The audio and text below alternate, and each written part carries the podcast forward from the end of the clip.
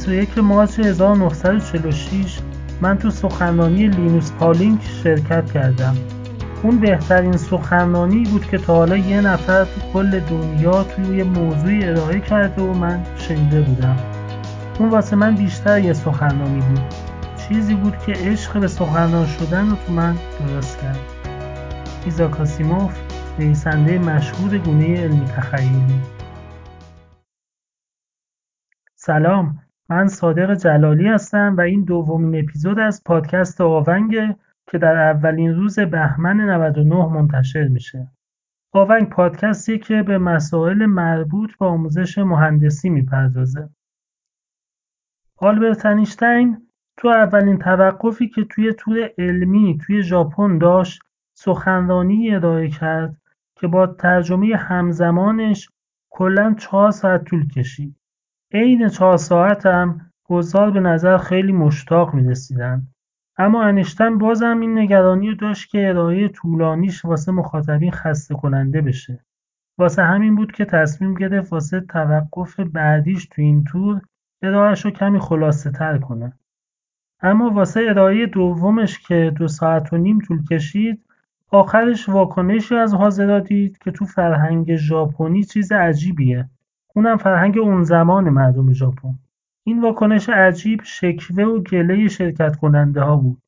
اونا می‌خواستن که انشتن ورژن طولانی تر ارائهش رو بهشون ارائه بده. فکرشو بکنین دو ساعت و نیم پای یه سخنرانی علمی باشی یا بازم با اشتیاق بخواین که سخنرانی ادامه داشته باشه. واقعیت اینه که انیشتین البته که دانشمند خیلی برجسته ای بود.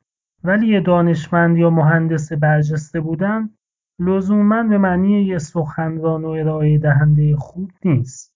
مثلا اگه نیلز بور فیزیکدان معروف رو در نظر بگیریم که جایزه نوبل هم به خاطر ساختار پیشنهادیش برای اتم هیدروژن برده بود می‌بینیم که بور به سختی می‌تونست با مخاطبای خصوصا غیر فیزیکدان و کمتر وارد ارتباط برقرار کنه. بور یه سری ارائه تو بستون آمریکا داشت که مدام از یه جلسه به جلسه بعدیش تعداد شرکت کننده ها کم و کمتر می‌شد. یکی از حاضرین تو این جلسات وضعیت سخنرانی بر رو اینجوری توصیف می‌کنه. میکروفون همش جا می‌شد و صدای بر به سختی قابل فهمیدن بود. تازه اونایی هم که میشنیدن خیلی به سختی با حرفای بر ارتباط برقرار می‌کردن. اما چطور میشه یه ارائه دهنده خوب مطالب علمی بود؟ خب این البته در حالت کلی به سبک و شخصیت اون ارائه دهنده هم ربط داره.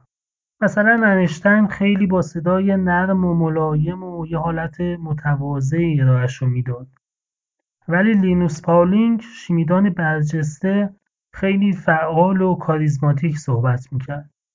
با این همه یه سری نکات و اصول کلی واسه خوب ارائه دادن یه سخنرانی یا ارائه علمی هست که خوب اونا رو بدونیم مثلا اینکه باید قبل از ارائه شما نوع مخاطبینتون رو بدونین و بشناسین. هدف از ارائهتون هم بدونین و به اونچه که می‌خواین بگین مسلط باشین. به غیر از اینا من نکات ارائه را به دو تا دسته تقسیم کردم. که اولی یه سری نکات فنی تو درست کردن اسلاید واسه ارائه علمیه که واسه وقتی که می‌خواین واسه ارائهتون اسلاید درست کنین به درد می‌خوره. دومی هم همون نکات نحوه ارائه دادن و صحبت کردن و زبان بدن موقع ارائه است. گفته شده که مخاطبین به طور متوسط حدود ده درصد از حرفایی ارائه کننده و حدود 20 درصد از محتوای اسلایداشو می‌تونن بعدا به یاد بیارن. اما اگه نکات درست کردن اسلاید خوب و یه ارائه حرفه‌ای رو بدونیم این اعداد به 50 درصد هم می‌تونن برسن.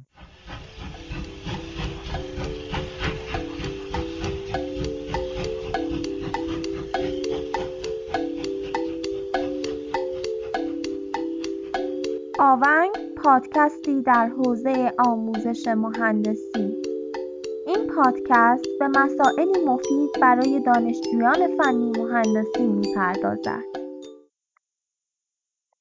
واسه درست کردن اسلاید به طور کلی توی اسلایدها باید اول یه اسلاید ابتدایی که اسلاید عنوان ارائه است رو داشته باشین که توش عنوان ارائه به همراه اسمتون و افلیشنتون باشه و حالا احیانا تاریخ جلسه ارائه هم می‌تونه باشه بعدش اسلاید outline ه که لیست موضوعها و عناوین اصلی ارائهتون رو توش میاریم بعد دیگه میشه اسلایدهای بدنه اصلی ارائهتون و آخر کارم باید اسلاید conclusion یا نتیجه گیری رو داشته باشین که نتیجه کلی یا خلاصه نتایج اصلی ارائهتون رو توش ارائه میدیم ممکنه بعضیا قبل از اسلاید outline بخوان یه سه چهار تا اسلاید هم واسه introduction و توضیح مسئله و انگیزه اصلی اون ارائه بیارن.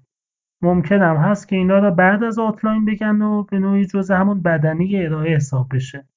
در کل لازمه که یه چنین اسلایدهایی هم تو ارائهتون داشته باشید همچنین بعد از اسلاید conclusion می‌تونه اسلایدی هم واسه acknowledgment و reference ها و اینا هم باشه.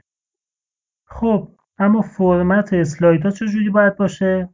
هر اسلاید معمولا باید یه هدلاین داشته باشه که موضوع اصلی اون اسلاید رو نشون میده.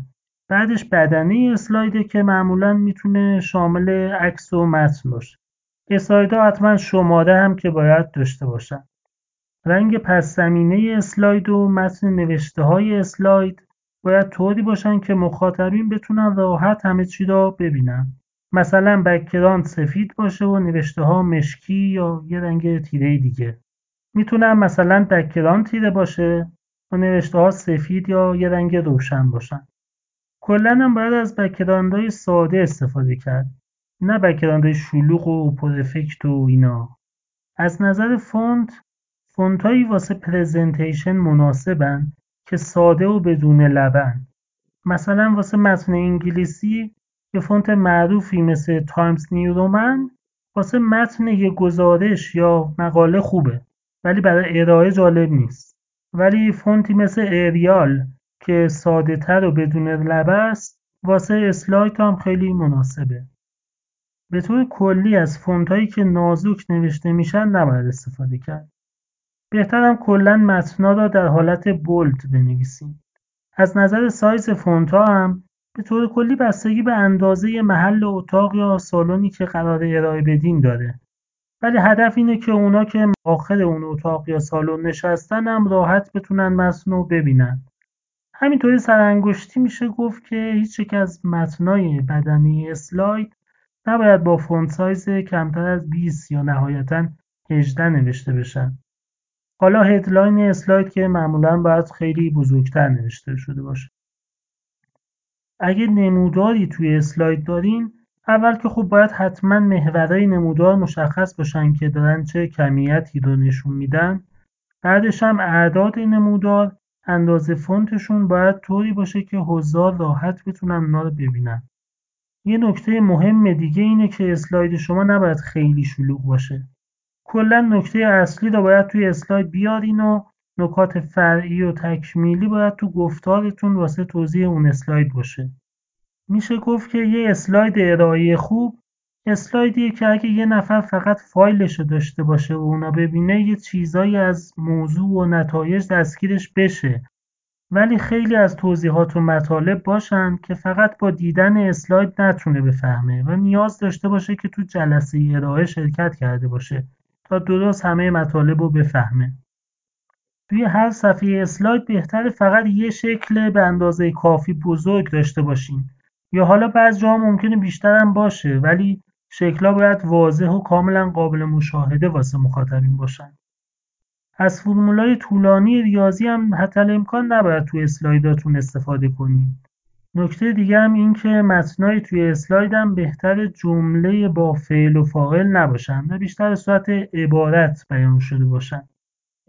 نکته بعدی این که استفاده از انیمیشن های اضافی واسه نمایش مطالب یا کلیپ ها توی ارائه علمی و فنی اصلا مناسب نیست. کلا نباید زیاد از افکت ها و چیزایی توی اسلاید استفاده کرد که تمرکز شرکت کننده ها را از اون مطالب علمی اصلی منحرف کنه.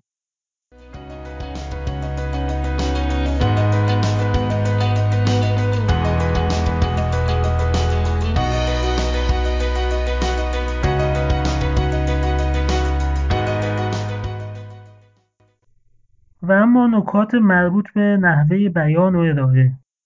حالا نکاتی که اینجا میگم بعضیشون برای ارائه آنلاین هم که این روزا تعدادش زیاد شده می‌تونه مفید باشه ولی بعضیاش هم مخصوص ارائه حضوری با حضور این سری شرکت کننده توی ارائه هست. اول که باید سعی کنین حرفاتون رو با صدای رسا و با اعتماد به نفس ارائه بدین. کلا جلسه ارائه خیلی جای شکست نفسی و اینجور کارا نیست. همچنین باید شمرده صحبت کنین و کنترل خوبی روی سرعت بیان صحبتاتون تو طول ارائه داشته باشین. اینا مواردیه که با تمرین زیاد می‌تونین بهبودشون بدین.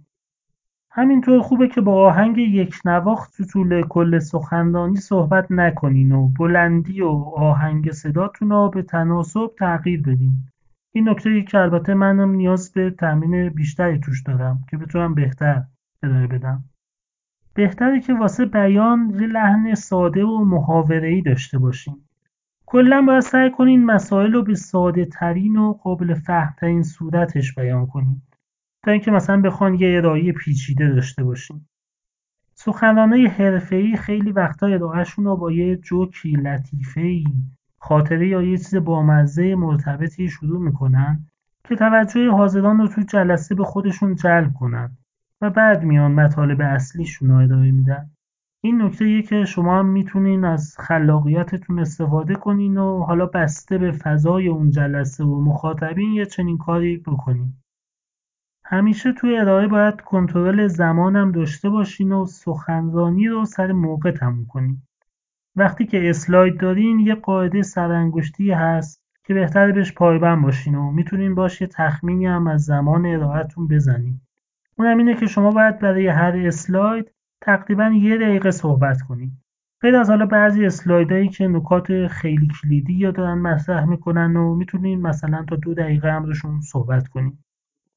یه نکته بسیار مهم و در این حال جالب دیگه توی ارائه اینه که چشمای شما رو مخاطبین اثر می‌ذاره. اگه شما به کف زمین نگاه کنین اونا هم به کف زمین نگاه می‌کنن. اگه به پنجره نگاه کنین اونا هم پنجره رو می‌بینن. لازمه که شما موقع ارائه به همه حضار توجه کنین و باهاشون تماس چشمی داشته باشین. اصلا نباید اینطوری باشه که فقط به اسلایداتون نگاه کنین یا بخواین چیزی را صرفا از روی اسلایدا بخونین. زمان ارائه هم نباید خیلی حرکات اضافه داشته باشین یا مثلا مدام از یه طرف جایگاه ارائهتون به یه طرف دیگه برین و برگردین. البته نباید خیلی هم بی حرکت به نظر بیاین. اگه می‌تونین ارائه ایستاده بدین. ولی اگه ارائه هم تو حالت نشسته داشتین سعی کنین از حرکات دستاتون هم تو ارائه استفاده بکنین. استفاده از laser pointer هم موقع ارائه می‌تونه جالب باشه و خیلی جاها به درد بخوره.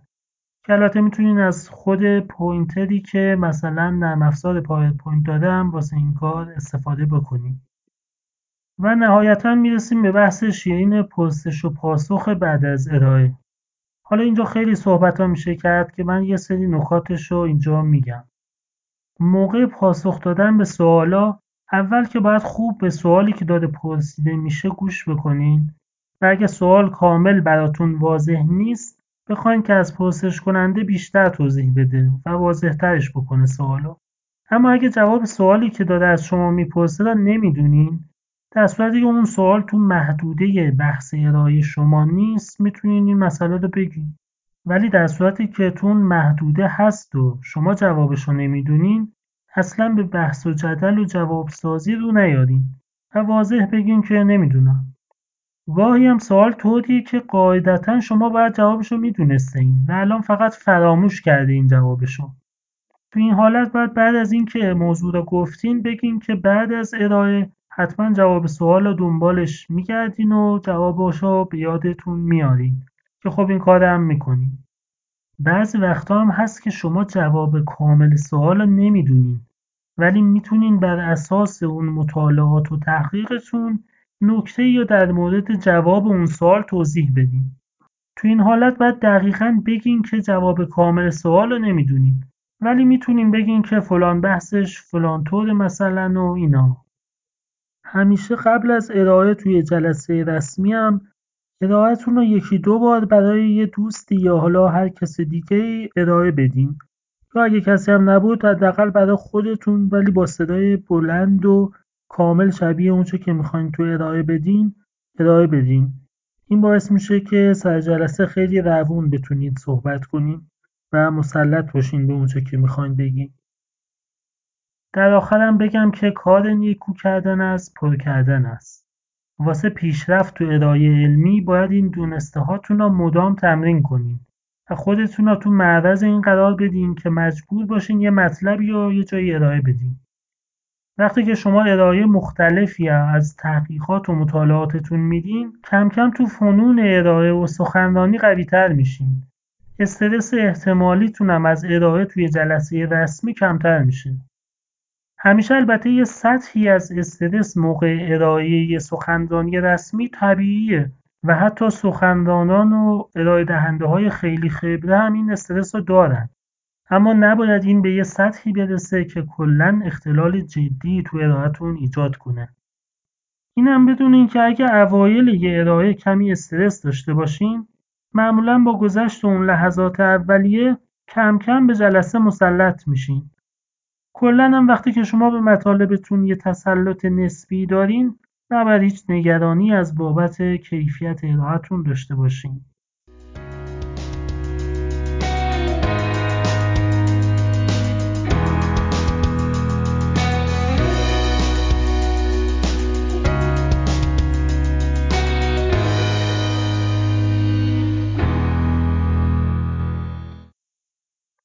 چیزی که شنیدین اپیزود دوم از پادکست آونگ بود. بخشی از منابع من واسه این اپیزود از کلاس ها و اساتید مختلفی بود که خودم ازشون این نکات رو آموخته بودم. اما بخشی از مطالب مثل اونایی که اول پادکست مثلا در مورد سخنرانی های انیشتین گفتم از یک کتابیه به اسم The Craft of Scientific Presentations که سال 2003 چاپ شده. تو این کتاب از انواع ارائه و اهدافشون بحث شده و خیلی نکاتی که اینجا گفتم تو کتاب با جزئیات خیلی بیشتر در موردشون صحبت شده. و کسایی که علاقه من باشن می‌تونن برن و خود اون کتابو که حدودا 240 صفحه هست و بخونن. خوشحال میشم که این پادکست رو به دوستاتون و همه دانشجوها و کسایی که با آموزش مهندسی سر و کار دارن معرفی کنید مثل اپیزود قبلم باید بگم که بهترین راه گوش دادن به پادکست استفاده از اپلیکیشن های پادکست گیر مثل Castbox و Podbean و Google Podcasts ه توی این اپلیکیشن ها شما می‌تونین برین و کلمه آونگ رو به فارسی یا انگلیسی search کنین و پیداش کردین پادکست رو subscribe کنین که هر وقت اپیزود جدیدی منتشر شد با خبر بشین و آنلاین گوشش کنین یا دانلودش کنین و بعدا گوشش کنین.